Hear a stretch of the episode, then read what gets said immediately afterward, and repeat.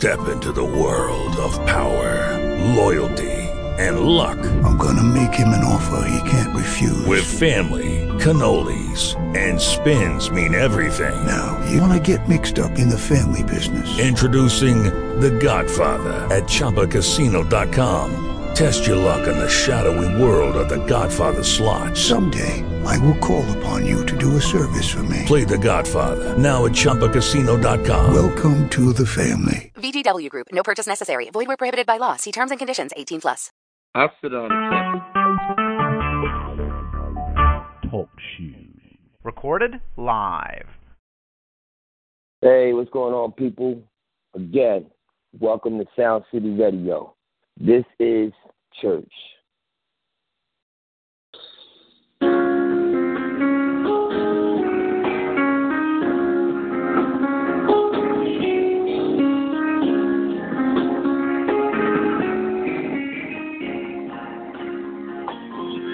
So I got on my knees and I prayed unto God. I said, Lord, help me, please. I need a change in my heart. For if I abide inside you and your word inside of me, that's what I will. And it shall be done. We're looking, Lord, and we're expecting God.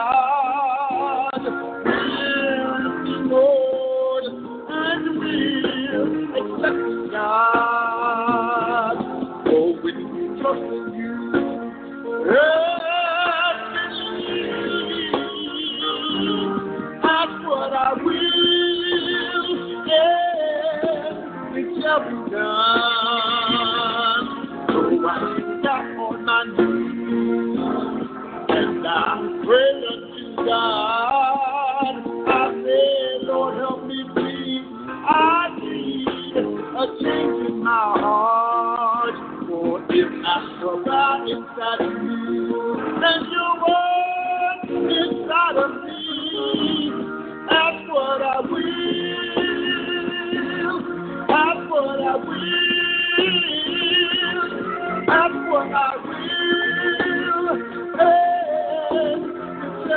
God. We're looking, Lord, and we're expecting God. We're looking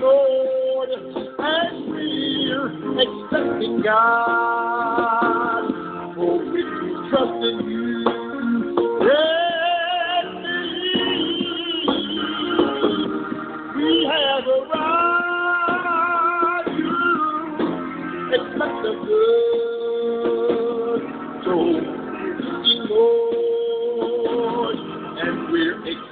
God. We're looking, Lord, and we're expecting God.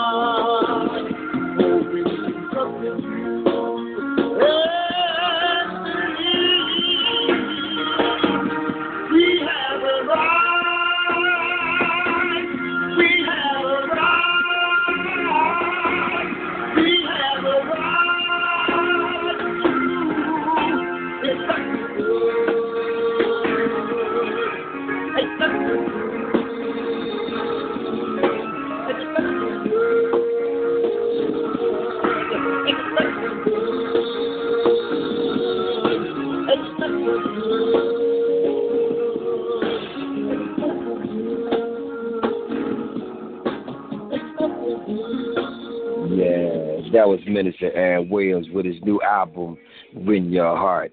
This is church, and it's your true friend, better known as Will of God.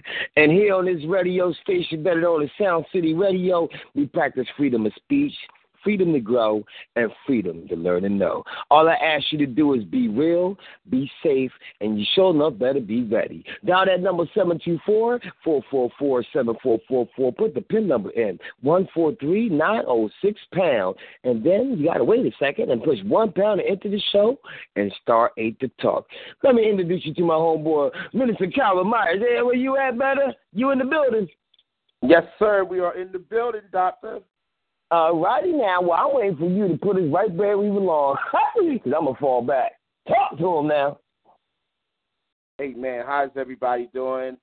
I've been uh, pretty busy lately. I've been doing some things and trying to handle my business and taking care, taking care of things, making sure everything is straight and stuff. We always look excited to hearing from you. If you want to call in, you've got the text information what to do to call in. And also, I just want to let everybody know a merry, have a happy New Year's and a Merry Christmas. We want you to know that we love you. We are praying for everybody. Um, life goes fast. And if you're not prepared for what things happen in life, you can miss your whole life wasting time on things things that's not important. So what we want people to do in many cases, we want people to pick up the pieces of your life. We want to encourage you, build you up, strengthen you, and speak words of encouragement to your life. Uh, there's a lot of things. The Bible said there's many devices in the heart of a man. Nevertheless, the counsel of the Lord. There's a lot of things that we can do in our life, people. There's a lot of things that you and I can find to do. Uh, you can get yourself caught up into so many different activities, in many words, and miss the purpose of God. And at the end of the day, it's really all about the purpose of God. God has a plan for everybody's life, y'all. And He want to use you to the fullest, the fullest of your life. He's got a plan for you. And the only way we can find out what is God planned for us, we got to get into His Word. And the more we get into His Word, we begin to understand that God is not slack concerning His promise, as some men count slackness, the Bible says. But He is long suffering towards us, not willing that any man should perish, but that all men might come to repentance. So I just want you to know that God got a plan for you. And I'm just sitting out text to all my friends right now. I'm letting everybody know we're on the radio. We're here. We want you to join in. If you want to talk, just push uh, star eight, and you could join on in and just and you could talk. We don't want nobody to be slighted, nobody to miss opportunity. We want everybody to be able to speak because you all have a voice. We're living in a time where people are looking for respect, people are looking for honor. Sometimes you gotta ask yourself a question: Do you want to make people honor you or respect you, or do you want it to be free will? You know, is it free? You rather people honor, respect you, uh, or would you demand that they honor you and demand that they respect you? You, you get what I'm saying? So there are times in all of our lives when we we look for respect. And so today, what we're going to talk about is respect. We're going to talk about honor. We're going to talk about those two things. We're going to talk about respect. We're going to talk about honor. What's the difference in those two? Is there a difference in respect and so on? Is there a difference between honor and so on? What is the difference between those two category there? You know, we all think it's the same thing. It seems like it's the same, but it's a different. You know, you respect your boss, but you honor your parents. Are you with me? Uh, because the Bible says to honor your mother and father that your days may be long upon earth. He didn't say respect your mother and father that your days will be long upon earth. He said honor them. There's a difference. When you honor them, that means you got to do uh, what you can do in order to honor them. Let me just give me one second, real quick. Just want to make a quick change.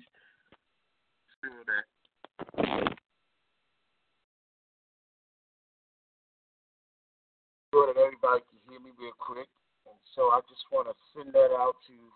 Hopefully, if everybody should hear me. If not, will send me a text. Let me know how that sounds. I'm hoping that that sounds a lot more better. Um, so we want to know the difference between honor and respecting people. I want you guys to get this in your heart, man. Get it in your heart, woman of God. Honor, respect. We come a long way in our life in these days and times. There's a lot of things going on. We got people who are If you look at politicians, sometimes people don't want to talk about politicians or what have you. But folks, let's be real. You can't ignore politicians. They're the ones who make up our laws, legislation, what happens in our workplace, and everything around you. You cannot avoid it. It's inevitable. It's everywhere around you. You can find out what's going on in this world by what you see on your news and what's happening to everybody. Um, I find it quite interesting that we're living in a time now when it's almost like judges. The Bible said, and every man doing that which is right in his own eyes. Can you imagine? Everybody doing that which is right in his own eyes, like in the book of Judges. Folks, that's scary. That is scary. If everybody doing that which is right in their own eyes, you know what that means?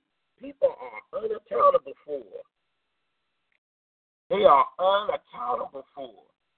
And that's a big problem in this day and time when you're living in this hour where people are unaccountable for. So I just want to make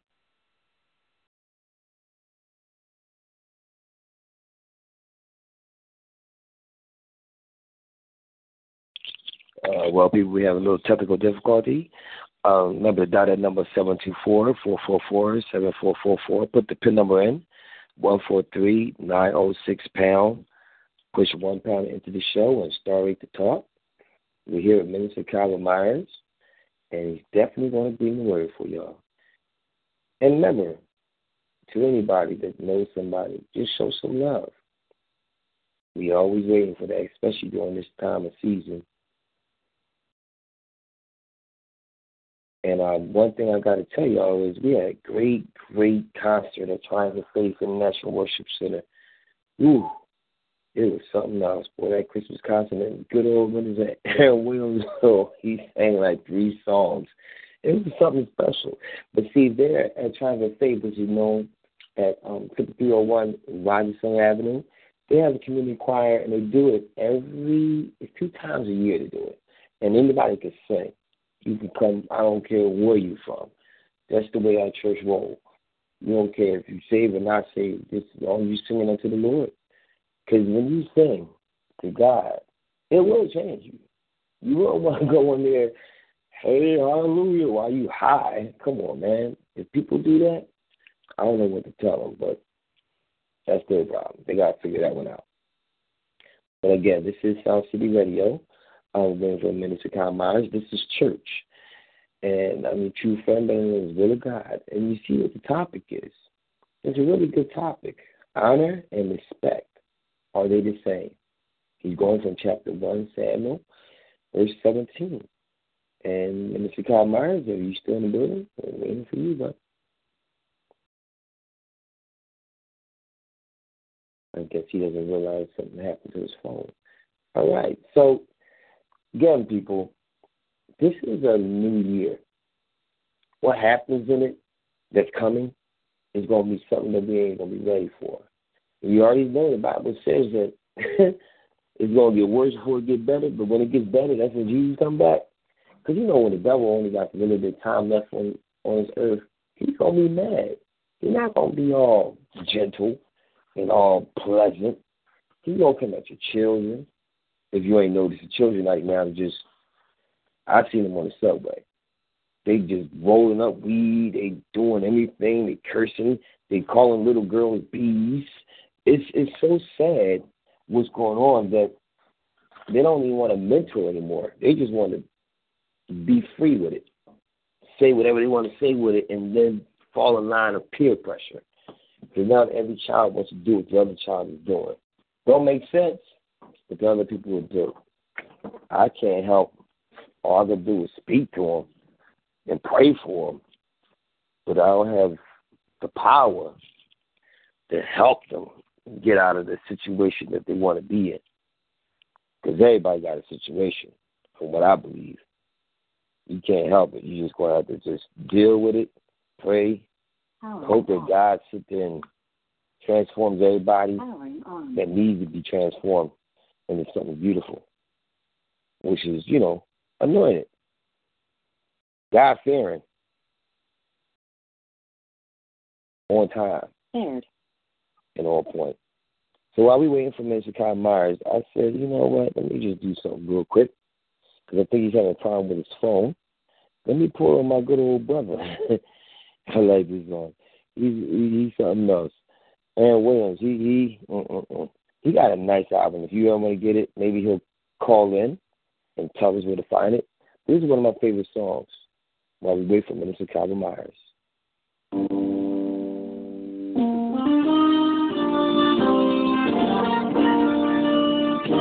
Cause I do it all on my own without you.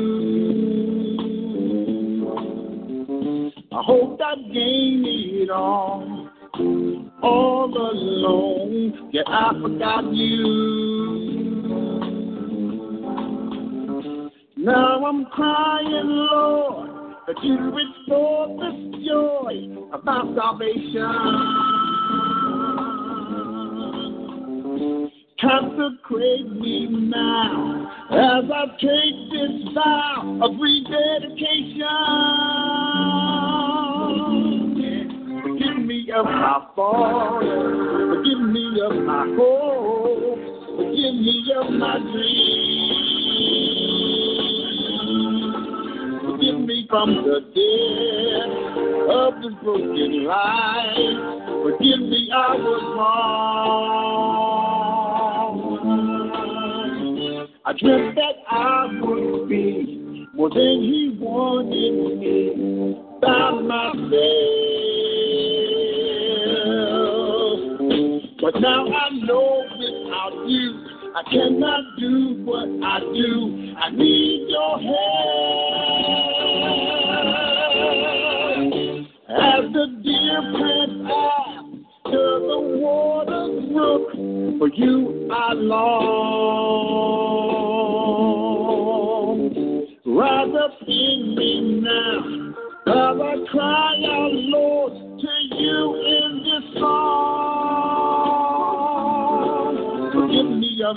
Of forgive me of my hope, forgive me of my dreams. Forgive me from the death of this broken heart. Forgive me, I was Now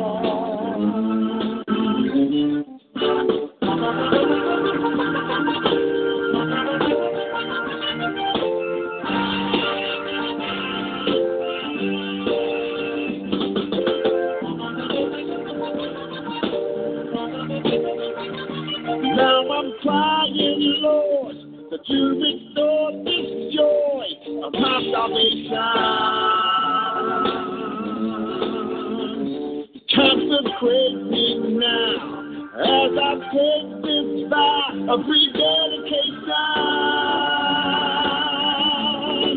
Forgive me of my thoughts, forgive me of my hope, forgive me of my dreams.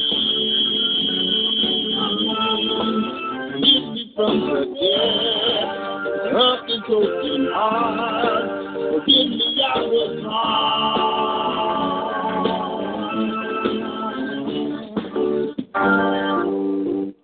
Minister Aaron Williams. And back to Minister Calvin Myers. Are you back in the building, brother? I'm trying, Doctor. Can you hear me clear now? Oh, we can hear you most excellent now. That's what I'm talking about. Proceed on. Word up. So what we're going to do, we have First Samuel chapter 17, and I'm going to start off at chapter uh, verse 45. I'm dealing with David when he meets Goliath. The topic that we're going to talk about is honor and respect. Let's look at verse 45. Verse 45, chapter First Samuel chapter 17, and verse 45 said, Then said David to the Philistines, Thou comest to me with the sword and with the spear and with the shield, but I come to thee in the name of the Lord of hosts. For the Lord, I came to thee in the name of the Lord of hosts, the God of the army of Israel, whom thou hast defied. This day will the Lord deliver thee into my hand, and I will smite thee and take thine head off from thee, and I will give the carcass of the hosts of the Philistine this day unto the fowls of the air. And the wild beasts, the wild beasts of the earth, that is in all the earth, may know that there is a God in Israel. And all the assemblies should know that the Lord saveth not with the sword and with the spear, for the battle is the Lord, and he will give you into our hand. And it came to pass that when the Philistine arose and came and drew nigh to meet David, that David hasted and ran towards the army to meet the Philistine. And David put his hand in his bag, and he took thence a stone, a sling, and sling it, and smote the Philistine in the fore his forehead. Now, to me, that remind me that he took the stone and it became a 38 or 357 and blew out Goliath's brain. Listen to this, y'all. That the stone sunk into the forehead and he fell upon the face of the earth. That sounds like a 357 to me, folks. I don't know about y'all. So David prevailed over the Philistines with a sling and with a stone and smote the Philistine and slew him. And there was no sword in his hand of David. Listen, therefore David ran and stood upon the Philistine and took the sword and drew it out from the ship, the ship, the, you know, the the, uh, the ship that he had inside thereof, and he slew him and cut off his head therewith. And when the Philistines listened and saw that their champions were dead, they fled. And the men of Israel Judah rose and shouted and pursued the Philistines. And thou comest to the valley and to the gates of Ekron and to the wounds and to the wounded, to the Philistines fell down by the way of Shaaraim, even into Gath and to Ekron. And the children of Israel returned from chasing the Philistine, and they spoiled their tents. That means they took everything that the Philistine had in their tent. And and David took the head of the Philistine and brought it to Jerusalem, and he put the armor in his tent. And when Saul saw David go forth against the Philistine, he said unto Abner, the captain of the host, Abner, whose son is youth? Whose son is this youth? And Abner said, As thy soul liveth, O king, I cannot tell. And the king inquired, Thou whose son the stripling is? Your stripling is. And David returned from the slaughter of the Philistines. And Abner took him and brought him before Saul. And, and and before Saul with the head of the Philistine in his hand. And Saul said unto him, Whose son art thou, young man? And David answered, I am the son of thy servant Jesse the Bethlehemite. And it came to pass that when he had made an end of speaking unto Saul, that the soul of Jonathan was knit with the soul of David. And Jonathan loved him as his own soul. And Saul took him that day and let him go no more home to his father's house. And Jonathan and, David made a covenant because he loved him as his own soul. And Jonathan stripped himself of his robe that was upon him and gave it and his garment, even to his sword, to his bow, and to his girdle. Listen, folks, this is beautiful right here. Because a lot of times you don't see people respect people and show that type of honor and respect. So this is what I want you guys to do. You may see me tripping up sometime when I'm reading this thing because I'm trying to explain some things to you. My eyes is not the best eyes in the world, okay? So y'all got to excuse me if I'm stumbling over words. But this is what happened in that day and that time. David and Jonathan became friends. Jonathan takes off his robe, his sword, his armor. He takes it off, he puts it on David. He wanted David to feel like he was a prince because what he saw in David was a prince. You can respect people and you can honor people. But folks, let me tell you something. Honor is a great thing. When God put honor on someone that you can be honored, it is something special. It is something unique. One of the things that we got to realize that only God can give honor upon men. Men respect men, but God gives honor. And a lot of times when we sing a song, we say, You deserve the honor, you deserve the glory. God told Moses, I'm going, he said, You come up here with me, Moses, and I'm going to take the honor that was upon you and put it on the 70 elders. When you're dealing with honor, God is the one that spills out the honor on people because he pours out the oil on different people. And sometimes honor could be on a whole family. Have you ever known a family that people just honor them a great deal? They're not kings, they're not presidents, they just carry a great deal of honor. Something about honor that comes upon people. When people see you, they honor you. They show great respect and honor. Now, we say respect. People try to fight for respect. On the street, they want you to respect them. They don't care about you honoring them, but don't disrespect me. That's the way they roll like that. So in God's kingdom, we don't have to strive for respect. You want God to put honor upon you. If you are a teacher, if you are a pastor or a prophet or an apostle or an evangelist, it does not matter. God bestow honor upon people. People follow people when they honor them. Do you know that? When you start a church, people will come and be a part of your church because they honor you as the person. Not worship, it's honor you. And it's a beautiful thing when you see people who didn't even know to the point that they would get that type of honor. Some people are living in the bath, the shadow of the parents' honor. Folks, let me tell you something. There are people whose family have done things in the earth to this day that family is still honored. You see it in sports, you see it in different categories. Some people might have done things, the war hero. It doesn't matter.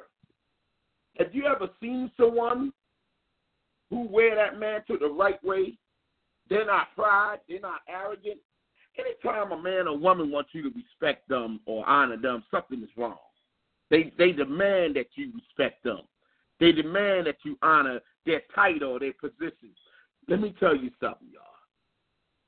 You want to honor the character more or less than the title. Because what we got, we're living in a time now, whether it's political or in the sports world, people got titles up the yin I'm telling you, they got titles all over.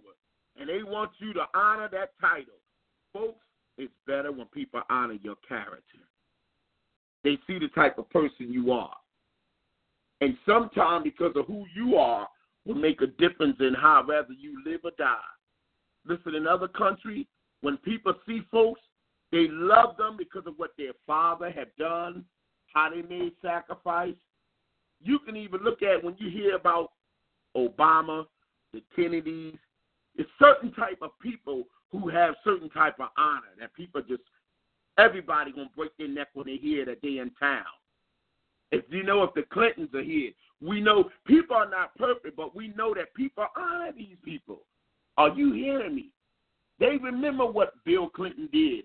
Or if you look at President Obama, or if you look at people like Joe Biden, there are certain people. If you look at people when you think about honor, there's certain type of even in the sports, you're Dr. J.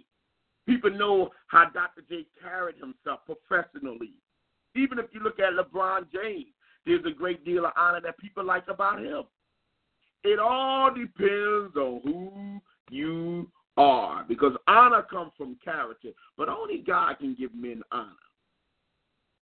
One of the stories that came to my mind was Job. When I think about the book of Job, when you get a chance, read Job chapter 29. What you will discover is that Job was a man that had a great deal of honor upon him. When you read Job 29, listen to what Job was like. He begins to explain the honor that he had that covered him, that bathed him in a robe. It was a certain type of oil. See, what Saul wanted badly, he wanted the same honor that David got. Saul got respect as a king, but they didn't honor him. They honored David. This is why the women could say Saul killed his thousand, but David, it's tens of thousands. That's a problem. Saul didn't care. He didn't have a woman problem. You couldn't get Saul caught up in all this mess that's going on now, Me Too thing. You didn't have to worry about Saul getting caught up in the Me Too. He wasn't even caught up into that. Saul wanted the honor, but they gave it to David. He had the position and the respect, but he didn't have the honor. The Bible said that the men who were all the men who was oppressed, in debt, and discontent, they went to a cave and followed David. Think about this. They left a city with a king and a throne to follow this man to a cave, y'all. Think about this. That's what honor is all about. Here is a difference in honor. Honor shifts the atmosphere when it comes to people. Now, the military deals with loyalty. The street deals with loyalty. Our military, when they fight, they fight for the honor. Now, I'm to tell you something. There's some military people that our people, as the military, don't like to fight against them because they fighting to the death for the honor. But when we as Americans say for the honor, that means we do it in a way that's such a unique way because we honor our flag. We honor this country. And when our military go in, we go in for the kill. And we also believe you don't leave no man behind. That's the way we roll. So our military is the best in the world. They go in sharp and swift. And if you ever ran into an ambush, within 20 seconds, everybody's dead. 20 seconds, y'all. Not even a minute. 20 seconds. An ambush is deadly. When you walk into a military ambush, it's a done deal. And they do it quick. The Navy SEALs, when they go in, they fight for the honor. There are different type of categories that you can put honor in. But when you're dealing with this type of godly honor, a godly respect. Now there are people that you we, we respect. We respect our elders. And in some cases we honor our elders. Because you may have elders who spoke with wisdom, knowledge, understanding, and they know how to build people up. They know how to pull on you or bring things out of you. I love being around men that got great wisdom. I have some friends that I know at the church that when they open their mouth, they're seasoned in wisdom. You're going to learn something. They don't got to do a lot of talking, but when they do speak, they got that law of E.F. Hutton on them. When real leaders speak, people listen. So it's not in how much words you say, but it's what you're saying, huh? Because if you're saying a word that will build up people or will strengthen people, that's the world of a difference. When Jesus walked on the earth, he opened his mouth. They said he spoke as one having authority and not as the Pharisees and the scribes. Let me tell you something. Jesus made it hard for everybody. If you was a part of some fake religion, you're going to have a problem with Jesus. Because he just didn't come with words, he came with power. I'm telling you, He's going to wreck the town, leave the door hanging off the hinges, and then he walks away like nothing has happened. But everybody's following Jesus. At one time in the Bible, it said the whole world is going after him. I mean, listen, folks, the, the Pharisees and the Sadducees was indignant with Jesus. They had a problem with him. He knew the law inside out. He knew the law. He was bad with the law. He said, You have heard of old that you shouldn't do so, so, but I say unto you. He broke that thing down. So when he walked away from that, then he would pray and heal people. He bringing people back to life. But the Bible said, now listen to this, which made himself of no reputation. Listen, he took on a form of a servant, y'all. He didn't try to get a bigger title and say, You're going to respect my title. Jesus didn't roll like that. He made himself of no reputation, meaning that he didn't take on big titles. He didn't try to be. Now, Jesus could have been with Nicodemus. He could have been with the Sadducees. He could have been with anybody. Everybody would accept him in. Even a rich young ruler came to him, tried to impress him with money. Good master, What must I do to inherit the kingdom of God? Jesus said, Why do you call me good? There is none good. What Jesus was explaining to him, even though he's the Lord of the host, he was saying man in general, because Jesus is 100% man, he's 100% God. He's saying man is not good. The Bible tells us that in our flesh dwells no good thing. When God died on the cross, Jesus, he did not die to save your flesh, folks. Your flesh is not saved. Your flesh will never be saved. That's why I'm amazed when people think their flesh is saved. And when you to tell when somebody think their flesh is saved, they get caught up into what we call self righteousness because they think it's about works.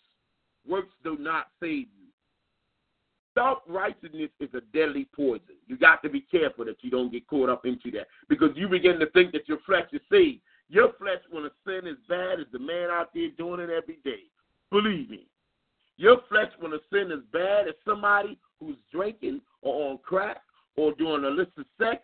The Bible said that your flesh lusts against the spirit and the spirit against the flesh. And these two are what? Contrary one to another. They're not in agreement. Your worst enemy is not the person down the street, is not the drug dealer, is not the person in the church, is not somebody with a title in the church. None of those people are not your worst enemy. This may surprise you, but your worst enemy, you go to sleep with him and you wake up with him and you give him a shower every day or every other day. You brush his teeth. You bathe him very well. You even put perfume on him. you go out and buy this your worst enemy the best clothes that money could buy. You buy the best car that your money could buy. You feed it with the best food that it wants. Your worst enemy, you take care of it with everything that you got. You even don't like you dis you don't show no respect to other people if they disrespect your worst enemy. What you talking about, Brother Calvin? I'm talking about your flesh. It is your worst enemy. But yet you take care of your flesh more better than you would deal with God. And in many cases, some people do their flesh, their worst enemy, better than they do God. I know it's a hard pill to swallow, but just hang with me. We're going to get you through this. You have been putting your flesh before God. A lot of time when people say, oh, they got a flesh problem or what have you, they thinking about immorality, sexual things. Nah, that's just one of them. Even when people say, oh, they got a lust spirit. What do you mean lust spirit? The word lust means evil desire. Drinking, having that desire for alcohol all the time is an evil desire. Wanting to worship food all the time is an evil desire. It's called gluttony. See, sexual morality is one of the parts of a lust spirit. You can lust after cars, diamonds, clothes, money, position, everything. You can name it, you can lust after it. What is the thing that you like the most more than you love God? It could be a TV program, it could be the basketball game, the football game, Eagles. Hello. You never know what it could be. But the word lust basically means evil desire. When you say somebody got a lust spirit, okay, what are you talking about? What kind of lust spirit? Do you like to smoke cigarettes? Smoke marijuana? What is it doing? What do you mean lust spirit? Does he want somebody else's wife or want somebody else's car or somebody else's home? Sometime in the days of old, they want a people vineyards. I want your vineyard. Lust spirit is evil desire. You may see anointed on someone else and you of you going to God for it for yourself, you crave for what they got. And if you go to daddy, he'll give you the same thing. So when you're dealing with these type of different categories, when you're dealing with people and all kind of different things, you find yourself, it comes right back to the flesh. The Bible tells us in the book of Galatians about the works of the flesh. It gives you certain categories that it has. And then it deals with us fruits that pertaining to the fruits of the Spirit. So you got the fruits of the Spirit. Then you got the works of the flesh. And so Paul was talking to us. He said, They that do such things and practice these things shall not inherit the kingdom of God. So you got to ask God to continue to cleanse you. It's a purging that has to take place. All this is a part of things. This is why I say when it deals with honor, respect is one thing. You can respect titles and position at your job with bosses, but when it comes to honor, that's a character, y'all. That's a character. God called it integrity also. He said about Job maintaining his integrity. The word integrity means moral uprightness. Moral uprightness. It's who you are when nobody's around. Only God knows that. Only God knows that. Let me say that again. People don't know that. The only thing people know about you is your past. And it's amazing to me that people hear people past and they think that's who you are for the rest of your life. They think because I heard your past, you always gonna be that person. But yet and still, they live a life that's sloppy too at times. They do things too before God, but they can't let go of your past. And they say you are the phony. I'm not the phony, you are. Because I heard something about you that you could have done it. Not that they lied on you, you could have done it, but you're not that person no more. Folks, let me tell you something. God respects when we continue to evolve as Christians, there's something that we call growth, even in little kids. When you see children and they're younger, they're one years old, that's a baby. Well, 19 years later or 20 some years later, that's no longer a baby, that's a grown person. You don't treat that person like they're still one years old.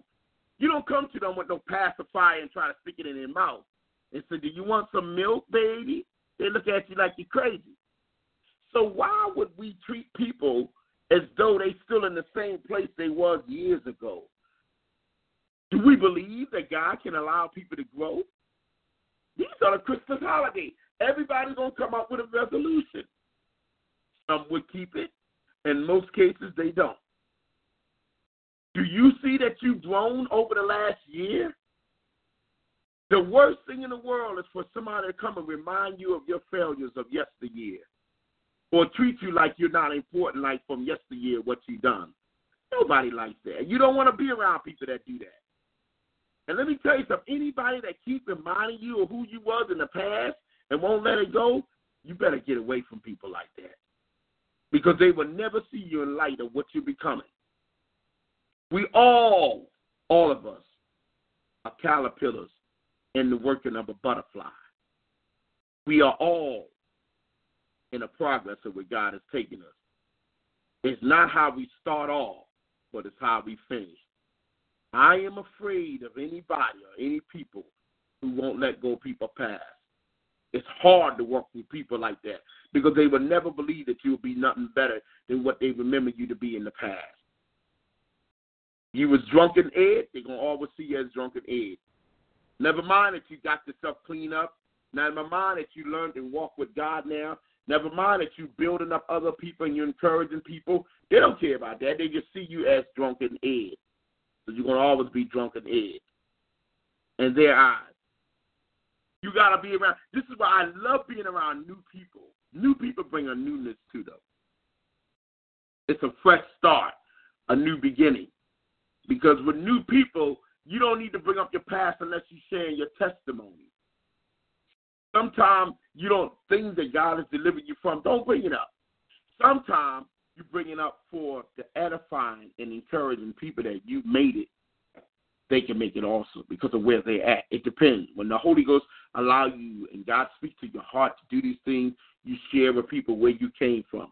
But for the most part of it, when God bestow uh, uh, a level of honor upon your life, walk in it. Don't keep saying you're unworthy. We, we, we know you're not worthy. None of us are worthy. But I've seen God raise men up and honor them, considering where they came from. And I love it, y'all. I can't stop smiling when I see it. When I knew that someone was on crack or on drugs or was running with a bunch of ladies, it doesn't matter, or had a bad temper or couldn't be stable, un water, lukewarm like water, unstable up and down, when you look at Jacob's life, his name meant trickster and supplanter. You can see how God took him from trickster and supplanter to a place of honor. Are you hearing me? Because at the end, he was able to tell all his sons what their end was going to be. When you look at honor, Joseph carried that mantle of honor. He was just next to the youngest of all 12 boys. But Joseph was promoted. And you can tell when God is going to take a man somewhere because everything that Joseph touched, it turned to gold. He had to go backwards seemingly, but he was going forward. His brothers tried to sell him out. They wanted to kill him. They sold him into slavery. He was accused of raping a woman when he didn't do that. He was in jail, but the honor never stopped coming to Joseph. Are y'all hearing me? Potiphar saw something in Joseph. He gave this man in charge of his whole house. He honored that man because he saw something was was was was different about Joseph. But the Bible kept telling us, but the Lord was with Joseph. And then when Joseph went to jail, the keeper of the jail gave Joseph all the keys. He put Joseph in charge.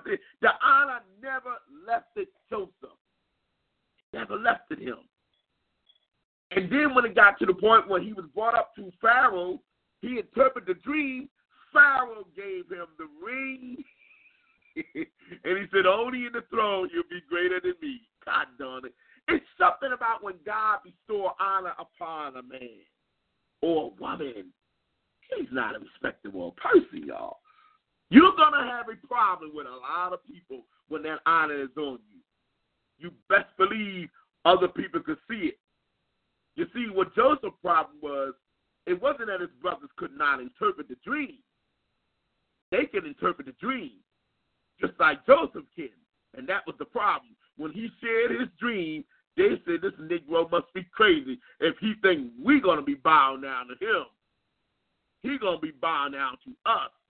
According to the Jewish custom, the older get everything, not the younger. But the way God does things, ah, when God get into things, he, he, he changes things. I heard a woman of God preach a message one time about Joseph's two sons when he brought them in front of uh, Israel, which is Jacob. When he blessed them before he died, Jacob crossed his hand. And he put his right hand on the younger son and his left hand on the older son. And Joseph tried to correct Jacob, and he said, No, no. He said, The elder shall serve the younger. And this woman of God preached the message called When God Crosses His Arms. when he crosses his arms, he crosses, it should have gone to the older, but it went to the younger. Sometime in life, it seems like that's what happens. But again, you got to know your place in God. What is the Lord calling you to do? And whatever He's calling you to do, you got to be the best at whatever God called you to do. You got to be the best at it. You got to flow in that thing. You got to master that thing because you're doing this thing as unto the Lord, not unto people. And as you do it, it's harder to do things unto people because you don't know which one you're going to get. Dr. Jekyll, Mr. Hyde, if they up or down, you don't know. But when you do it unto the Lord, even when people don't like what you're doing, you know all is well because you did it unto God. I want you all to notice that you're very important. God is going to bring a lot of you into honor. Don't look for it from the people around you. Because in some cases, God will make you honorable around the people near you. But folks, let me tell you something. You can lick the plate a lot more better when He make it bring you to honor around people who never knew you before. I'm telling you now. Because sometimes you can be among the people that's around you, they may never honor you or see you in that light. But when he takes you and puts you around people that don't know you, but when you come, it's something about your spirit that they love. Let me tell you something. Only God can show that to people. He showed that to his people. And he showed that to people who are not saved at the time. They saw they know that it's something about you that you got that they need. And it's the Lord. See, the Holy Ghost himself is honor. He is honor. Wherever he moves, he moves like that. He moves. You don't gotta know a bunch of scripture. You don't gotta know how to preach. You don't gotta know how to teach. You don't gotta have a fivefold ministry on your life. It just it's on you because you're saved. He sanctified you. He anointed you afresh. The word anointed means to smear upon. He smeared himself upon you. And God is moving in your life. Many of you, your life brings joy to people. You got to understand that you're important. And sometimes the enemy, what he would do is he would magnify the negative things around you to make you think that you're not important. But don't listen to that. That's the lie. The Bible said it is the glory of the Lord to search, to, to conceal a matter. The honor of a king is to search out a matter. Proverbs chapter 25, verse 1. The heavens for height, the earth for depth, and the heart of a king is unsearchable. It is the glory of God to conceal a matter. The honor of a man is to search it out. God get glory when he conceals it. The honor is when you're searching it out. And when you search out the word of God, the Bible says when wisdom has entered into your heart and knowledge is pleasant to your soul, distressing shall preserve you and understanding to keep you. God got a way of preserving you when you're seeking his wisdom. You're seeking his word. You're seeking his anointing. You just want to please daddy in everything that you do. That's when you're in the zone. That's when God is well pleased. He love it when you just love him.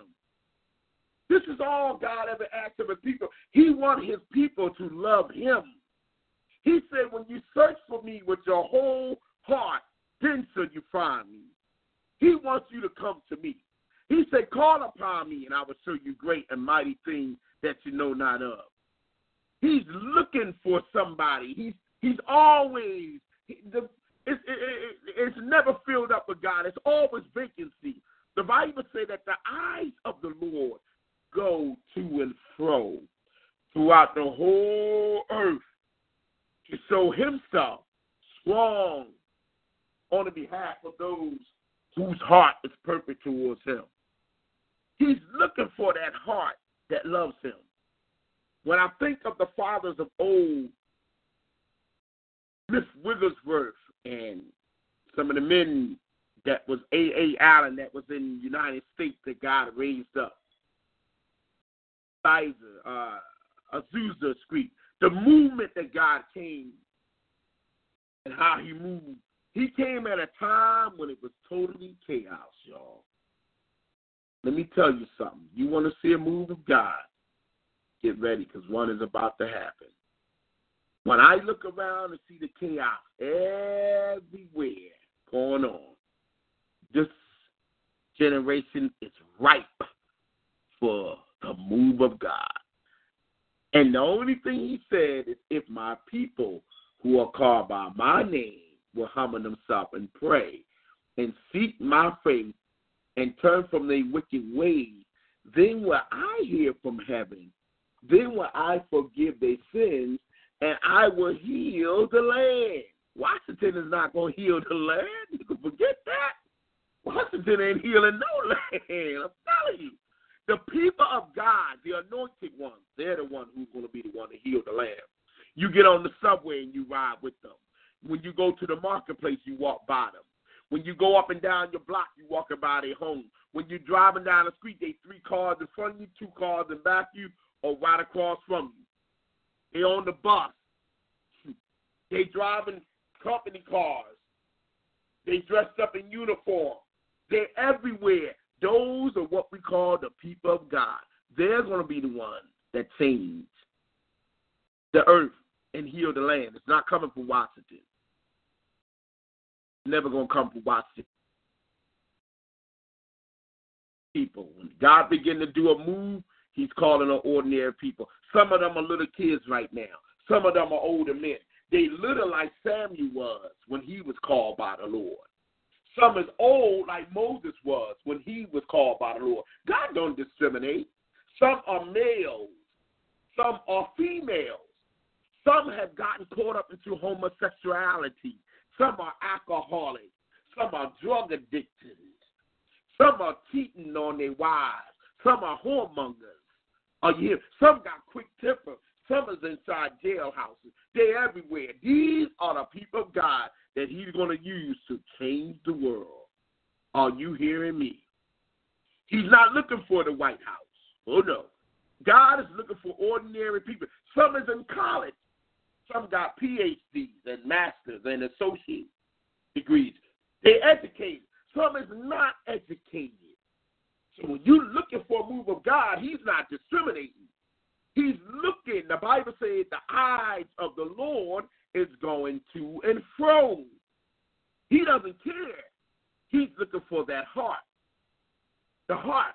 The heart is really the spirit of the man. It's not the soul.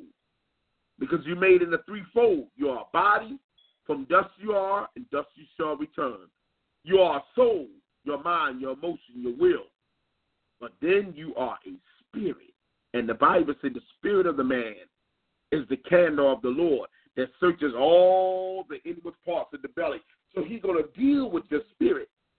These are the things that God is looking for when he's looking for his people. He want to do something through them.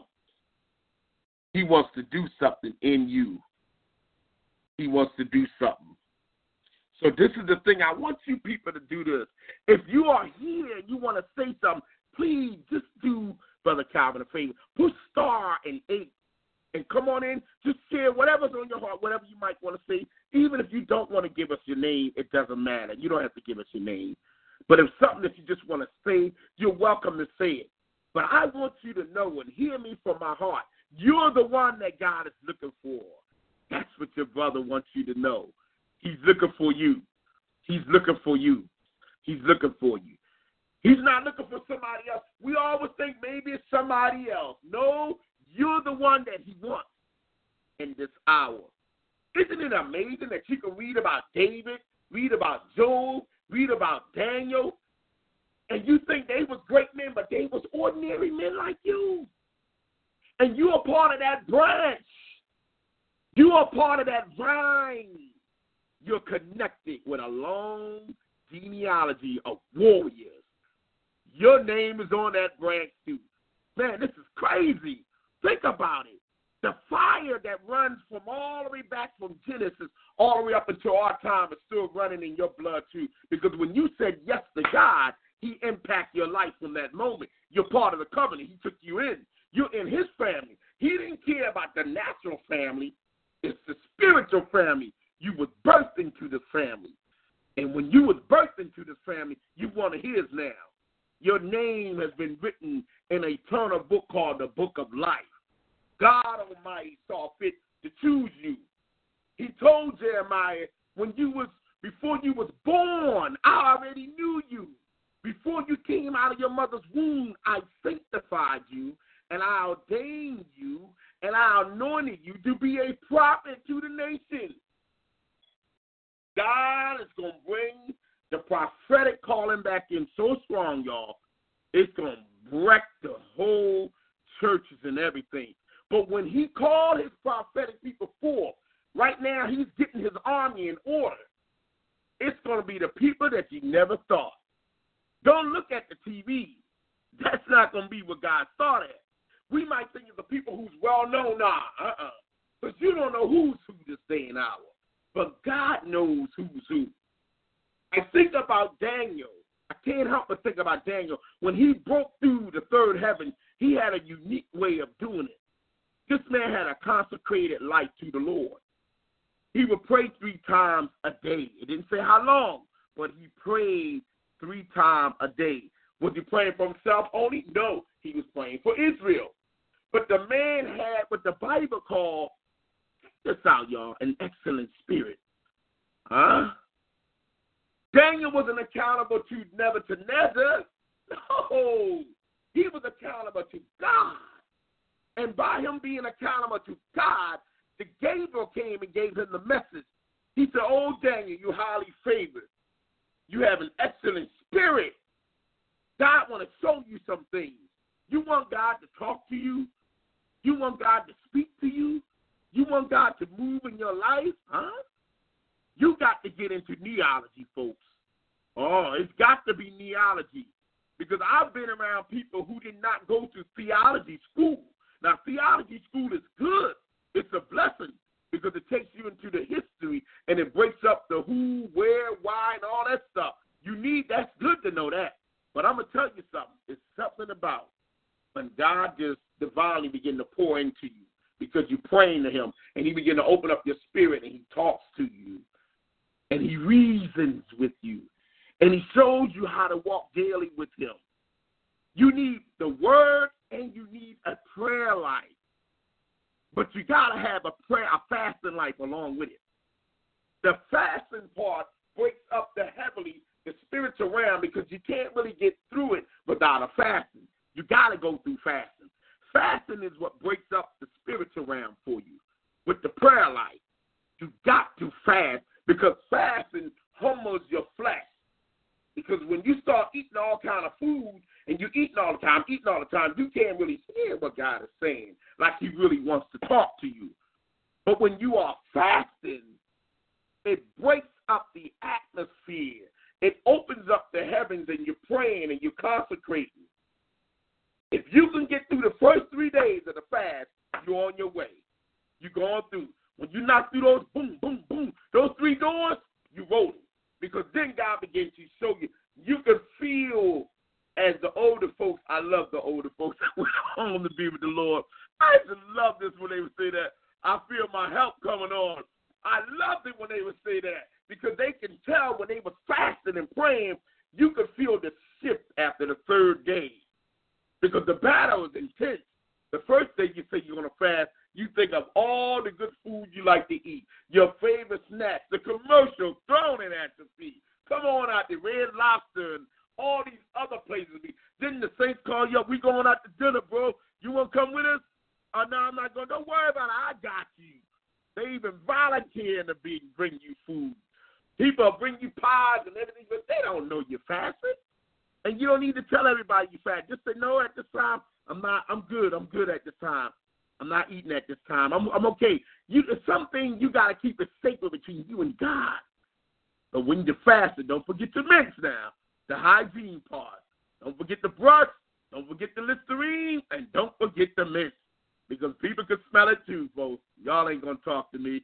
But let me just say this. When you are fasting, you will see a change if you want to see a breakthrough, you want God to move, and you need God to speak to your heart, you go on the fast. Now, folks, let me say this, and it's very important that I say this to you also.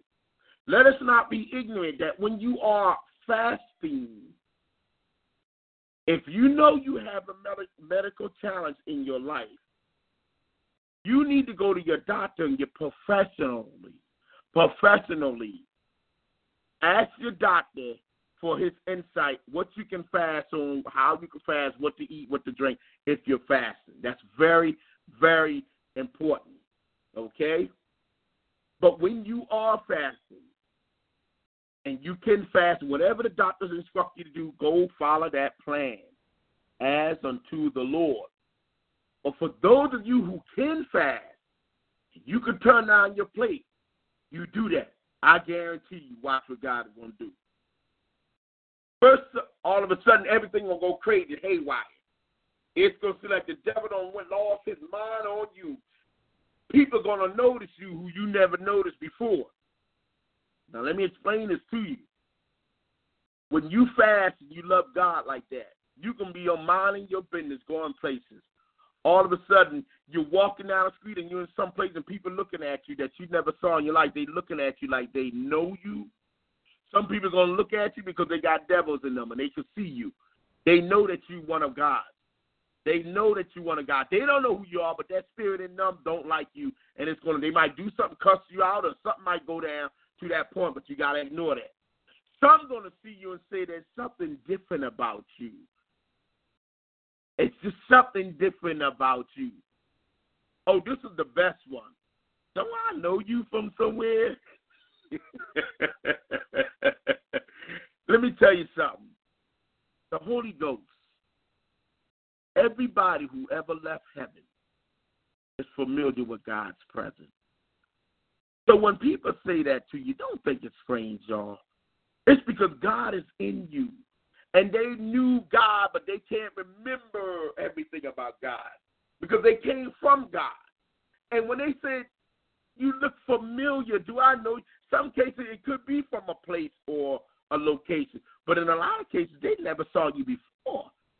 But it's the Spirit of the Lord that's on you that they sense, that they know that Spirit. Let me tell you something. When God shows up somewhere, when Jesus would go somewhere, everybody, they come in. They come in. Because it's Him. It's not us, it's Him. And He loves souls. And He's concerned about your growth. You didn't just tap into this by accident. All of this was its purpose and timing. Yeah, we know it's Christmas time, but what the Christmas is really about Christ. The greatest gift that was ever given to man was salvation. Jesus was it. John the Baptist told the world, repent, for the kingdom of heaven is at hand. He was on the earth. The angels got excited because they know it was a shifting that was taking place. A change was coming to all humanity. A Savior was born in Bethlehem. A Savior, Christ Jesus, to save all human race. Whosoever will can get saved. Goodwill to all men. The Savior was born. And he came as a baby. And he walked on the earth. And he grew up to become a man. And he preached the gospel. And he told people that he is the light of the world. He told them, if a man come after me, listen, he wanted the men to know who he was. It was important for them to know that. And then he taught the disciples, and he told them with a charge Go ye therefore into all the world and preach the gospel. He that believeth and is baptized shall be saved. He that believeth not shall be damned. This is salvation that God has sent his Son into the world for all of us. When he came, he came to show us what our real purpose was. You may be a lawyer or a doctor or a nurse or a technician or engineer. You can be anything on this earth right now. You may have degrees and other capability of your life, but God came that you might know him because he has a plan for your life. And your purpose may not always be the fivefold ministry. Your purpose could be an anointed lawyer, an anointed nurse, anointed doctor, anointed bus driver, anointed cleaner. Wherever he got you at, you're anointed to be there. That is your purpose, to be an example to many people, a light, a guardian, seasoned word. When you read the word of God all through the Bible, the books of wisdom, the book of Job, Psalms, Proverbs, Ecclesiastes. These are the books of wisdom. All this wisdom, all this anointing, all this power that God has left on display for us to read, to learn about Him. He said, Take my yoke upon you and learn of me, for I'm meek and lowly in heart, and you shall find rest unto your soul. Rest. Here is a place of rest that God bring you to in your spirit a place of rest where you can rest in God. Like the storm, everything will be ripped up. But in the eye of the storm, there's a peace there. And that's what he brings. He brings that serenity, that peace, that joy. Don't you love him today when God can bring that to you? That when you open the word of God, there's a rhema word he got for you, a logos word he got for you. Somehow you know he's going to speak to you because he loves you. He always loved you. Don't you know it by now? And he keeps sending people to you to let you know how much he loves you. He keeps showing you in different various ways how much he loves you. What took other people out, you still here. What tragedy hit other people, it didn't hit you. And some of you, you hit it and you still went through it like it was nothing. He covered you. He protected you. What people thought that would happen to you, it did not happen. They say, he's done. Man, he is finished. Stick a fork in him because he's ready and well cooked. But God brought you through it all. He's a coverer. He is a protector. He's a guider. When the Bible says thy word, your word is a lamp to my feet and a light to my path. David said, Yea, though I walk through the valley of the shadow of death. There is a valley, and the shadow of death lies around it. He said, I will fear no evil, for you are with me. Your rod and your staff, they comforted me. Listen, y'all. I'm telling you, he prepared table before you in the presence of your enemy. He anointed your head with oil, and your cup is running over. He filled it to the point. He just didn't fill it up. He let it run over. It's so heavy on you that it's overflowing and blessing everybody else around you. They getting blessed. Because of the anointing that's on you, they got blessed too. Folks, let me tell you something. Our God is a warrior. He's a champion. He don't lose. He got more championships than Michael Jordan, than Tom Brady, than everybody put together. He never lost. He's greater than Muhammad Ali. Are you hearing me? He is the great I am. He's the God, the captain of the host. He never lost a battle. Even when you thought he lost, he won. It looked like he died, but he was winning and dying. Come on, man. He ain't losing. That's that's not his his MO is not to lose. he wins the angels know about all this, y'all. We don't. We don't know it. The question was asked in Psalm chapter 8 What is man that you are mindful of him? Think about this, y'all. And what is the Son of Man that you take notice in him? Because you made him a little bit lower than an angel because of what Adam did. A little bit lower than angel, but yet you crown him with glory, with honor. Don't you know there are crowns that we're going to get? Different types of crowns crown of faithfulness, crown of righteousness, crown of uh, soul winners, different crowns that you go into that Bible. Matter of fact, when you get a chance, use your phone, go on your computer, look up the crowns in the Bible on your computer. It's gonna blow your mind. The different type of crown people gonna get when they get to heaven, huh? Heaven is real, y'all. It's real. This ain't our residue of eternal life here. This is a temporary post. We're sliding through this place, man. We just passing through. And every time a mighty man and woman of God leave the earth, I get a little bit upset, y'all. I get offended. I said, man, they gone. They ain't got to deal with this crazy world no more. They went in. They with the rest of the host of the family. They with the rest of our family, y'all. They are back home with the rest of our family. And there's a host of family that when they walked in, they all was shouting and rejoicing when they got there. Another one made it through. You are important to God. You are part of a huge family. My God, the family that you're part of started all the way back in Genesis. This is a big family. Nobody hating on each other. Everybody loving each other. Everybody excited for each other. And then he said, I got many a mansions there. He said, I'm going to prepare a place for you. I don't care what this life looks like to you. He told the church of Smyrna, I know that you're poor, but you're rich. Be faithful to death, and I'm going to give you a crown of life. Come on, man. We win. There are no losers in God's kingdom. Nothing but champions. Different type of warriors who was born in different dispensation and different season. All of us is a part of that same family. We all like-minded. We think a lot. We process things the same way. The world says great minds think alike. I beg the difference. Anointed minds think alike. Are you hearing me? Anointed minds think alike. There's something about people when they walk with God. You could tell. You said, this man is with God. This woman is with God. You can tell they love God. It doesn't mean that they were perfect all their life. No. They love God. And guess what, folks? God loved them too. Oh, he loves them. The disciples walked with Jesus. They argued, bickered, and had problems. They always had disagreement. But Jesus, the Bible says he loved them to the end. He rebuked them, he corrected them, called them little faith, but he loved the dumb boys. He didn't sweat the small things.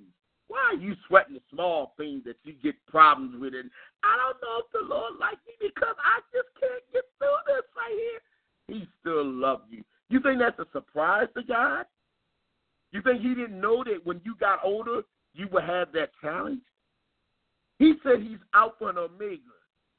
What do you think that means? He's the beginning and He's the end. I always tell people he's the God of the future, not the God of the past. He's the future. Because in Revelation, he runs everything.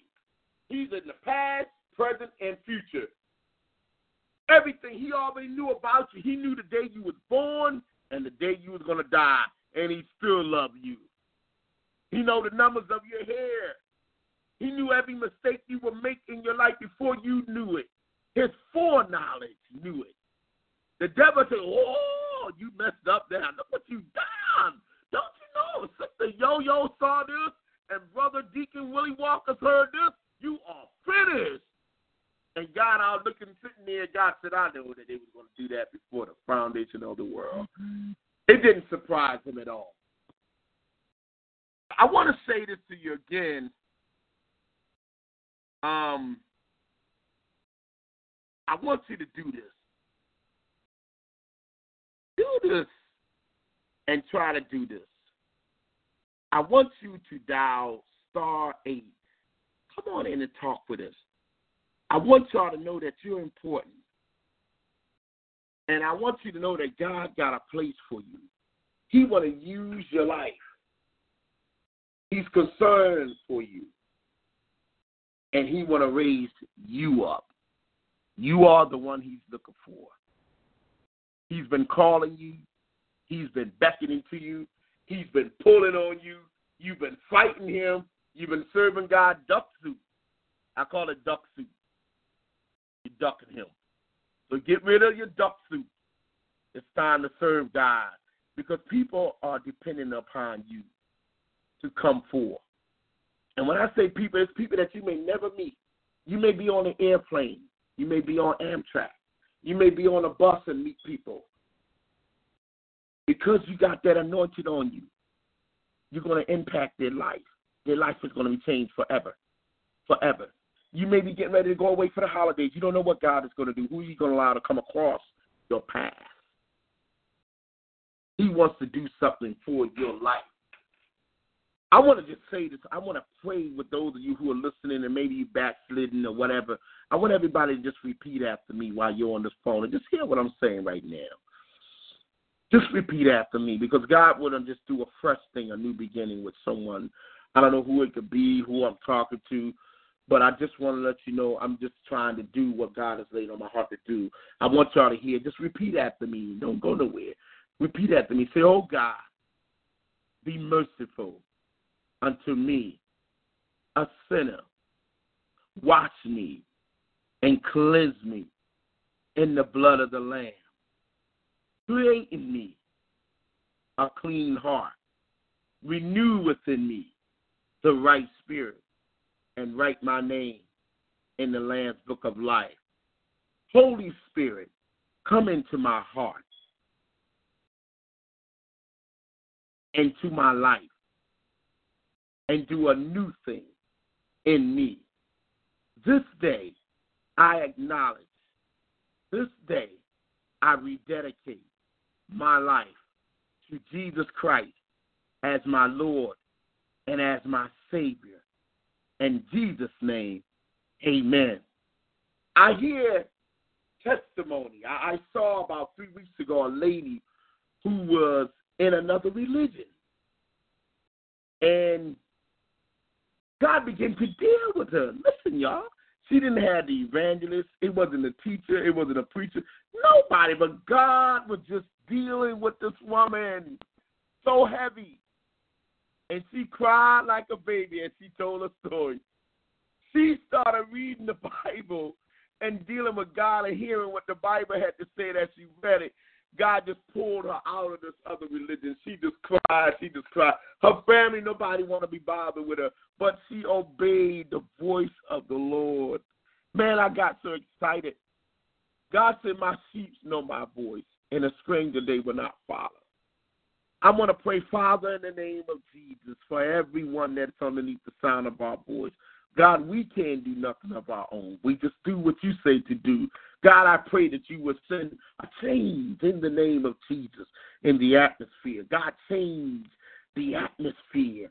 Change the atmosphere Change the atmosphere. Change their heart, Lord, in the name of Jesus. Quicken them in their spirit, Lord. Do a new thing. Break down strongholds principalities, demonic forces, generational curses, what the devil been saying and whispering, what people have thought. Bring it to naught. God, do a new thing from this day forth. Change every situation in the name of Jesus. We beat back the forces of darkness, the devil, what he meant to do and his tactics and everything that he tried to do to impede the progress of your people. God, tear down the walls, God. Give them liberty and freedom in their spirit. Give them a heart to seek your face, God. Let deep call to deep, Lord. As the deer pants after the water brook, even so let our soul cry out and pant after you. Give us a deeper capacity, a greater hunger, the thirst to seek your face, God. Move by your spirit, God. Lord, we release your angels to encamp around about us. Keep us and shield us. Protect us from things seen and unseen. In the name of Jesus, break up foul ground. Be the mighty battle axe.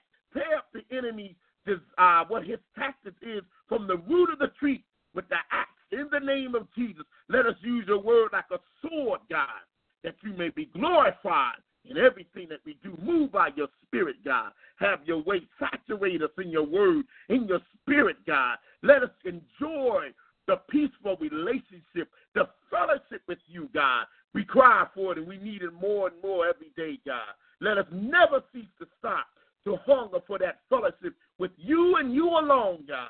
In Jesus' name and to your glory, pray. Amen. I pray for you. I love you. You are my brothers and sisters in Christ. I am your brother. I'm just a voice on a on a on a, on a radio. That's all I am. John the Baptist said, "I'm the voice crying out in the wilderness." This world is a wilderness. All of you are voices. And you got to cry out in the wilderness. We are in a wilderness. The sinners are groping in darkness. Find way. The question was, how can they hear without a preacher?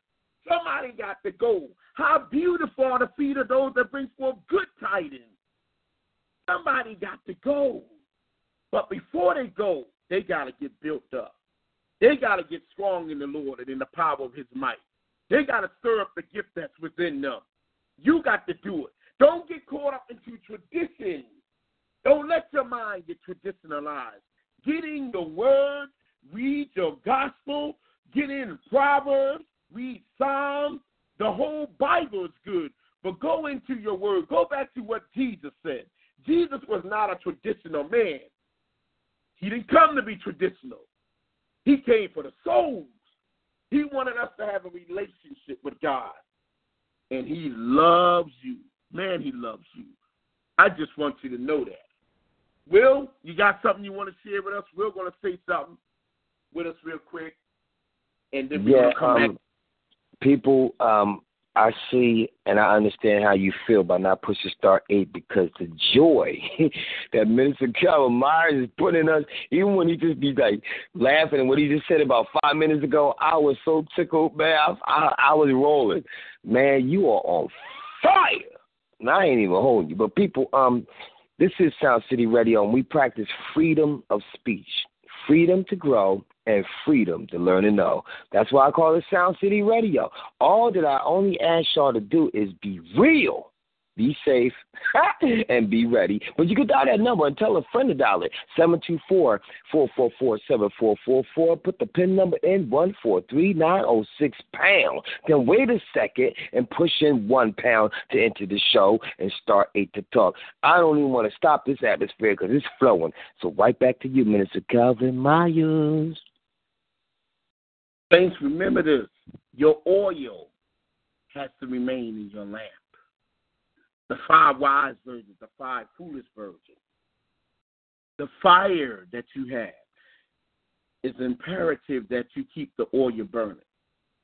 You keep it burning by prayer, by reading your word, and being around the fellowship of the believers around the body of Christ, the people of God. Love God, people. Even the one that's mean and nasty as a rattlesnake. Love them. Don't be respectable person. Love all people. The question was asked to John, what should you do? John told him, if you got two coats, give one away to someone else. He was telling him what you do. Don't if you took somebody ox, give it back to them. Be fair with all people. Do the right thing that you need to do to the other human race. One of the things that I've heard that people have testified about who died and met the Lord, he always talked with them about how they treated one another. Be careful how we treat one another. Show each other with love. Love people. People can get on your nerves. Listen, I I, I know folks can get on your nerves, but we still gotta love one another, y'all. We don't know what that soul is going through. We don't know what they're going through. But I want to encourage you to sharpen yourself with if you're a female, get around godly women who love God, who just love God and love people. If you're a godly man, get around godly men who love God and love people. Men that talk about God, that like to talk about God. Men who love to have fellowship and talk about God. Where they set aside a time where they can come together, iron sharpens iron. We get together and we talk as men with other men. You get what I'm saying? We fellowship with one another because it's important. And I love being around the brothers from all different walks of denomination and different walks of colors. I don't care if you're Baptist, Methodist, Pentecostal. My church is non-denomination, but I love all my brothers. I'm telling you, I got some brothers who are Baptist brothers. They powerful brothers, man. I'm telling you, I love those brothers, and I look forward to when we all get together. Methodist brethren, all kind of brothers, black, white, all kind of brethren. I love it when I meet all kind of different ethnicity and race of people that love God. All of us came from Adam. And I'm gonna tell y'all something. Woo! Heaven is gonna be a place that's mixed with all kind of race. All of us came from the seed of Adam. It's gonna be an awesome fellowship. Do you hear me? Man, we're gonna have fellowship. It's a world that's beyond speakable. It is a world that you cannot comprehend.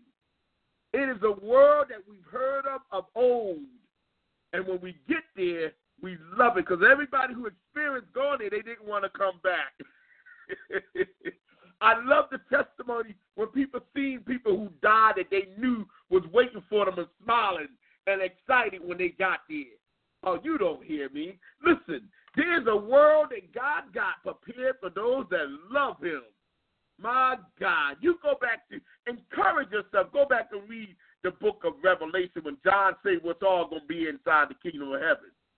He said it won't be no more nighttime, for the Lord will be the light of the city.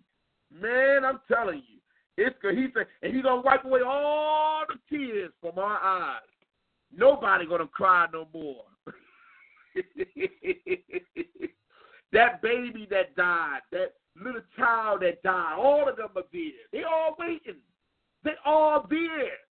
And you talking about a surprise party? God know how to get to us, man. He loves us. And if having everybody that you love that went home to be the Lord waiting for you at the gate, that's what he gonna do when you get there, and he gonna be laughing too because he can't wait to see you again. I'm telling you, we serve an awesome God, y'all. He's not the God of the dead, he's the God of the living.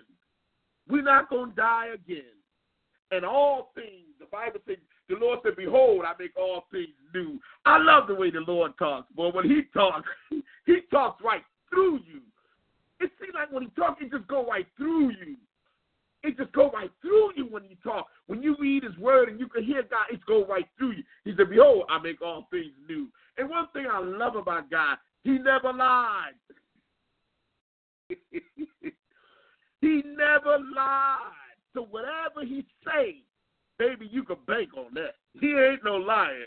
He refused to be a part of a lie. he's not going to be a part of a lie. He's real and he's serious and he knows everything about you. You don't got, well, you know, Lord, and I did this. He already know it. He saw it. He knew it before you ever did it. He knew it. Only thing you got to do is come to him and just say, Lord, forgive me for what I've done. Because he already know it. You don't got to go into detail. And at 832, I did this. You don't need to tell him all that. He already know all that. Just say, Lord, forgive me. and you can ask him to do that, he will clean you up. He will wash you. He will purify you. He will sanctify you. And then he will anoint you afresh. And man, I love seeing a fresh anointing on God's people. Oh my goodness. It's beautiful when you see a fresh anointing. Man, it's nothing like it, man. Fresh manna on their life, fresh anointed, new ideals. The fire of God is in their spirit. They're excited about the Lord. And then He covers you. You got to remember, you are protected by Psalms 91. You better believe it. Oh, you protected by Psalm 91. Let me tell you something. I got a lot of friends that was old and young that went home to be with the Lord. And I can't wait to see them and talk with them again. Man, I can't wait to see them and talk with them again. It's to be a blessing, man. A lot of friends. Some were so funny. I had so much fun with them. Some just, they just love God. They love God. And it's something about them that you just, you knew they was your family. And they called you family because you was family. And that's who we are. We need each other. All of us do. We don't fight against one another. We need each other. The enemy will always say, oh, don't call them, don't talk to them. No, no, no, no, no, no. We need each other. Iron sharpens iron. We bring balance to one another, all of us. The pastors and the deacons and the mother's board and the evangelist, the apostle, the teacher, the prophet. We all need each other. And God is bringing his people back together. Oh, I love it when God stir up the pot, man. He's bringing his people together. Are you hearing me? He's separating the sheep from the goats. Y'all don't hear me. Ooh, it's going to be something. You're going to look up and see somebody say, Oh, I knew that she was saved. I knew it was something different about it. And they start laughing. They say, Yes, I was saved too. I'm saved too. But I never thought to ask you. But I could tell when you came around, there was something different about you. They were saved. The Bible says, Judge no thing before it's time. You don't know who's in and who's out. You don't know. That's why you can't let nobody get in your ear. Oh, they ain't real. They are phony. Watch out when people talk about everybody else a phony. Don't let everybody get in your ear. Just say, well, we praying for them. If they're phony, that they'll be real. Listen, folks, there are no fake $3 bills. There are no fake $3 bills. You know why? Because there is no real $3 bill. You're only going to have fake when it's something that's real. So always remember that. You are special to God. The Bible says you are fearfully and wonderfully made. He specifically created you for a gift for all of us. He made you a gift for us. I want you to know that, and you're special to us. And I want you to remember we're going to be back next Monday again. We'll be back at you next Monday. If we want to do next Monday, I know it's Christmas, but we'll be here. If you want to talk, we do this thing again for an hour. Maybe we'll want to do it for an hour. I don't know if you want to do it or not. But I just want to let you know words of encouragement will be here. And I know it's Christmas, it'll be Christmas that day, but I'm going to be here with you. And I love Christmas too. And I got a family too, but Christmas, we want to be with you for Christmas because we don't want you to be alone on Christmas. We still want you to know that we care for you. We love you. And this is what we do. This is what we do. This is who we are. I'm thinking about some of my buddies that's out there. What y'all heard was one of my buddies, uh, my main man, um, Aaron, Aaron Williams. He was a he's a singer. God uses this man. He's anointed to sing, and you hear his songs. He is a blessing. He's an even beautiful brother in life when you meet him too. He's like that. And it's him and other brothers that I got out there, Cornell and all kind of other men of God, men of God with different wisdom and love in their heart that God has just put in our life, in our life, just to be able to talk to us, to show us how to walk and talk. We got men that we just love. We thank God for them when they come around. We love our brethren. We love all of our prophets, friends, Brother Ozzy, uh, uh, Brother Brown. It, we got brothers around us that we love. Different brothers, Calvin and Sims, and, and, and listen, we got men that we love to be around. And we want us to know we need each other in this hour. So I encourage you to find sisters in the Lord and other type of people. Fellowship with one another. Fellowship with one another. And let all the brethren come together and the sisters come together. Because we got one enemy, y'all. Always remember that. We got one enemy. And that enemy is a fallen angel. There's only one race, the human race, that God has ordained for us to be together. Will, turn it over to you, my brother. Okay, people. Um, we got. Oh man, this was some great word. I don't know if anybody's out there want to push star A real quick and say anything whatsoever to Minister Calvin Myers, but it'll be a blessing to hear your voices. Remember to tell a friend to dial that number seven two four four four four seven four four four. Put that pin number in, which is one four three nine oh six pound. Then you got to push one pound into the show and star eight to talk. Now, later on today, around like nine o'clock, I'm a part. I'm part of On Point Radio, and they're having good old Mr. On Point, better known as Mr. Controversy, is having a show tonight, and he's going weigh in. His topic for the night is, and it's funny because it says, "Get out. We don't want you here." And basically, he's saying tonight he'll be pushing the infiltrators, the hood migrants, back to the suburbs in which they came. The topic, genif- gentrification, part two, taking back our village. Why do we allow these big businesses, college, universities, hospitals, etc., to mm-hmm. come in our villages and buy up the property and redevelop them for their college students and or their people, driving up the taxes while pushing the original occupants out. Why do we protest? Well, I don't understand. Why don't we protest them and driving us out like they do us? We attempt moving into their gated communities. Why is it when we move into their neighborhood, it's there goes the neighborhood, but when they take over our hoods, it's it's a beautiful day in the neighborhood. Down that number, you know the number seven two four four four four seven four four four. Put the pin number in one four three one three three pound. Then you got to push one pound into the show and start eight to talk. Now, there's something else that's going on tonight at ten o'clock. Good old DJ Philly Joy, and she has her show coming on and it's called. Let's see if I can pull this up right. Is there true freedom from the matrix system in the world? Freedom from capitalism, myths, fantasy, delusion, socialism, indoctrination, from subliminal suggestions, holidayism. That's going to be the topic for tonight on BevNet. And that number is the same old number, 724-444-7444 number. But our PIN number is 145-234 pound. Then you're in enter one pound into the show and start eight to talk. Now, there's another thing that's happening tomorrow. We have a brand new host coming in temporarily on Tuesday, while good old Firecracker with Butterflies, Fire and Ice is on sabbatical. Whenever she comes back, she definitely got her Tuesday back. But good old our brother, better known as Brother Leonard, and he's from my church, Tribe of Faith International Worship Center.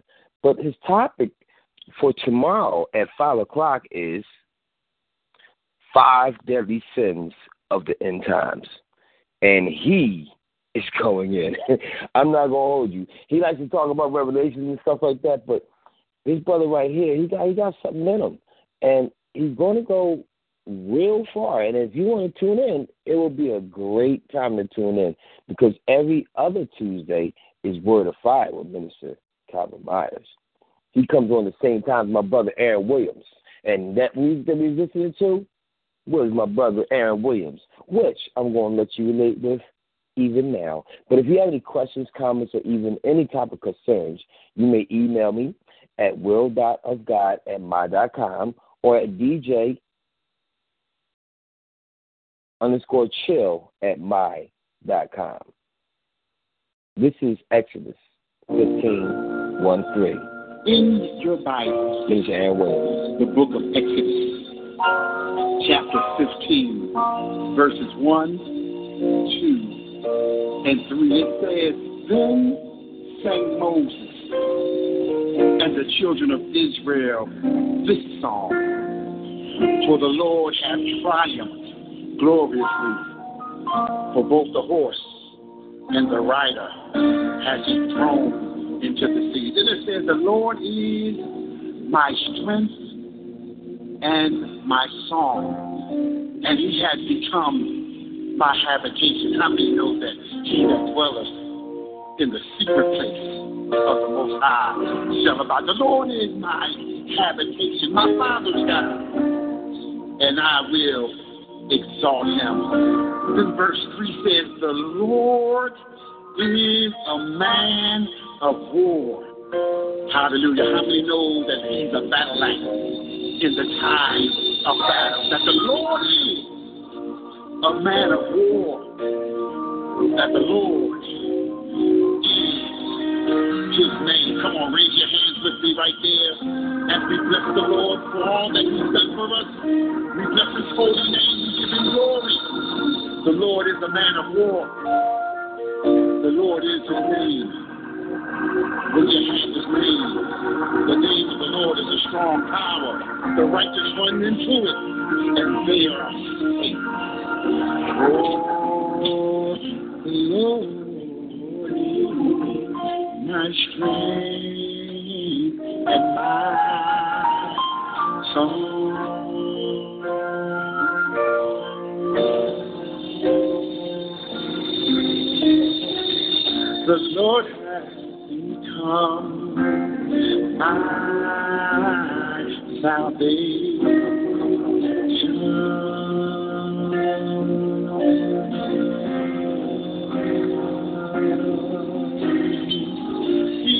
my God,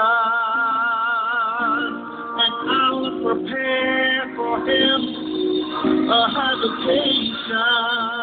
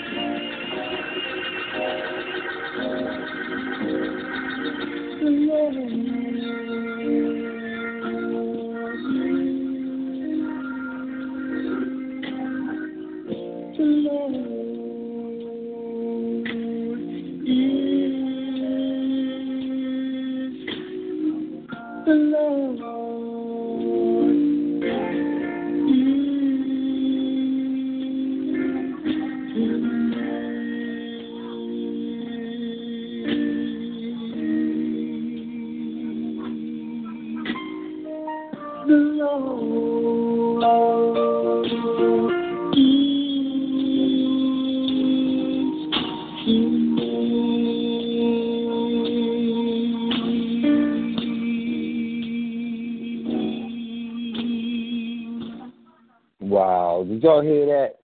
I'm telling y'all.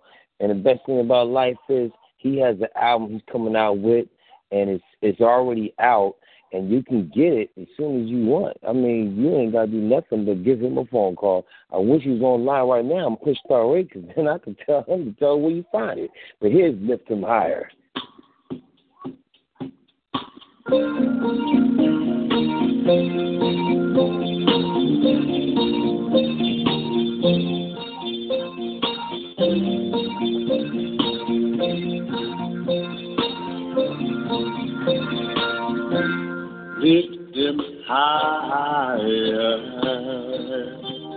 for all to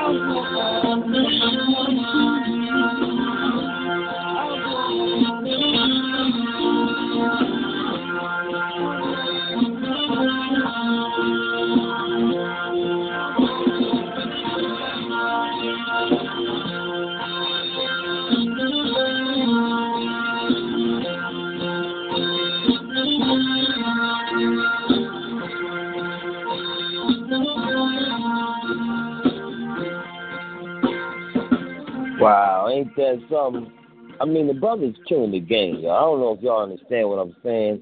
I hope y'all get it because this is something really good. Now, you can reach him at Aaron Williams, P.O. Box 50694, Philadelphia, PA 19132.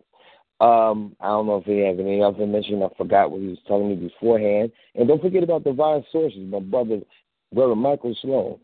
You can go on divinesources.org and see what we're doing out there. We got healthy food. You can heal yourself by eating healthy foods. If you didn't know that, check them out. Here's Win Your Heart. We're going to close with this.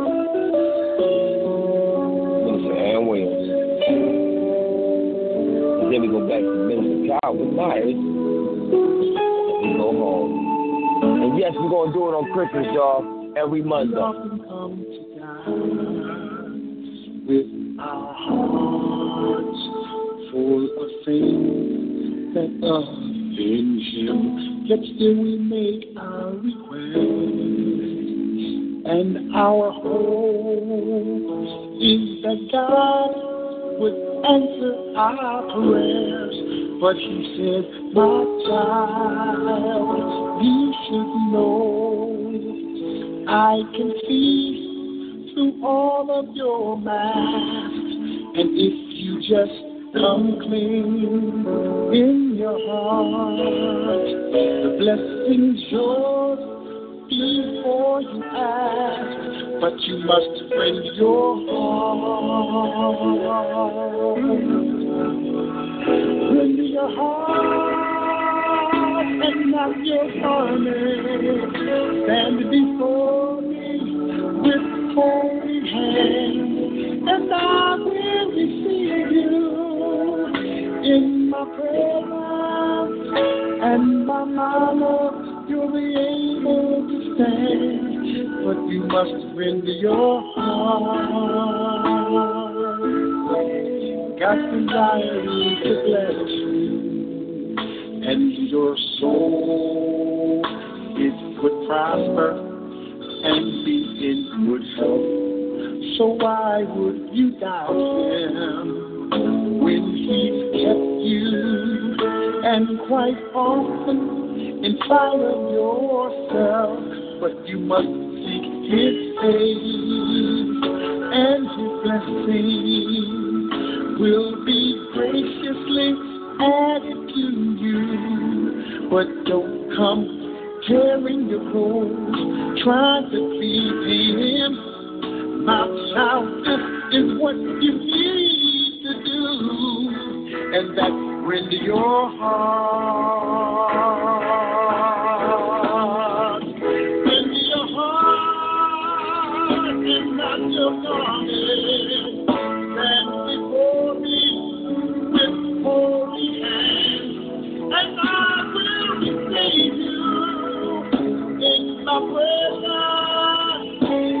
My mother will be able to. But you must your heart, garment. You're my child, and love. I have so much for you, and there's so much that I want you to know. But you must bring your You're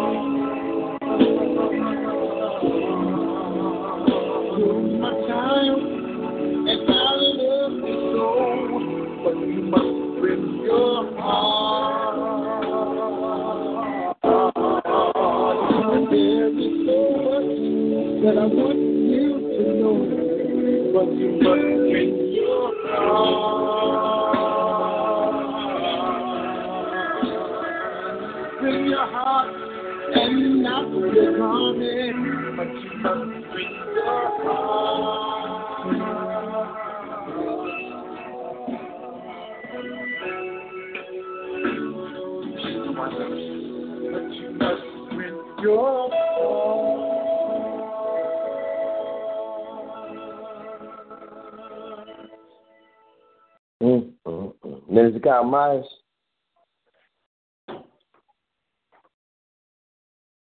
You still in the building?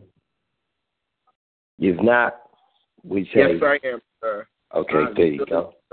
sorry. My phone went all the way out, so I had to get it back in. Uh, let's just pray, y'all, right now. I want to thank everybody for just listening in, what God is doing, and you, you haven't seen nothing yet what God wants to do through everybody. He wants to use us collectively um, as a group, whatever way He want to move. He delight in moving in our lives. So let's just close out in prayer. I thank God for you all. Pray for my eyes, saints, so I can see the words better. Maybe I got to get larger print. So I just want to go straight into prayer. Father, in the name of Jesus, we thank you for all things that you've done, what you're saying to us, how you're moving in the body of Christ at this hour. I just pray, God, that you will continue to refresh, replenish the body of Christ, make us better than what we are, anoint us afresh in everything that we do, cause us to hear from you more clearly and what you will have us to do in this hour. Because the souls are very important, and we understand this, Lord. So, God, we depend on you, Lord, and we ask that we would do what we need to do to be in right standing with you. In Jesus' name, bless Brother Will. We thank you for his great, his patience. We pray for him that you would continue just to strengthen him and develop him. Develop him. We pray for all of our pastors, Lord, that you would bless our pastors, our leaders of the church, the household of faith, as they minister the word to us. Bless them and their family, Lord. Keep them. Watch over them. Strengthen them. Continue to give them a rhema word to minister to all of us as the body of Christ. In Jesus' name and to your glory, we pray. Amen. Till next oh, time. Amen. Amen. Now, people, you already know when I say out, it means obviously you talk. So, who's out? With LuckyLand Slots, you can get lucky just about anywhere. Dearly beloved, we are gathered here today to. Has anyone seen the bride and groom? Sorry, sorry, we're here. We were getting lucky in the limo and we lost track of time. No, Lucky Land Casino, with cash prizes that add up quicker than a guest registry. In that case, I pronounce you lucky. Play for free at LuckyLandSlots.com. Daily bonuses are waiting. No purchase necessary. Void where prohibited by law. 18 plus. Terms and conditions apply. See website for details.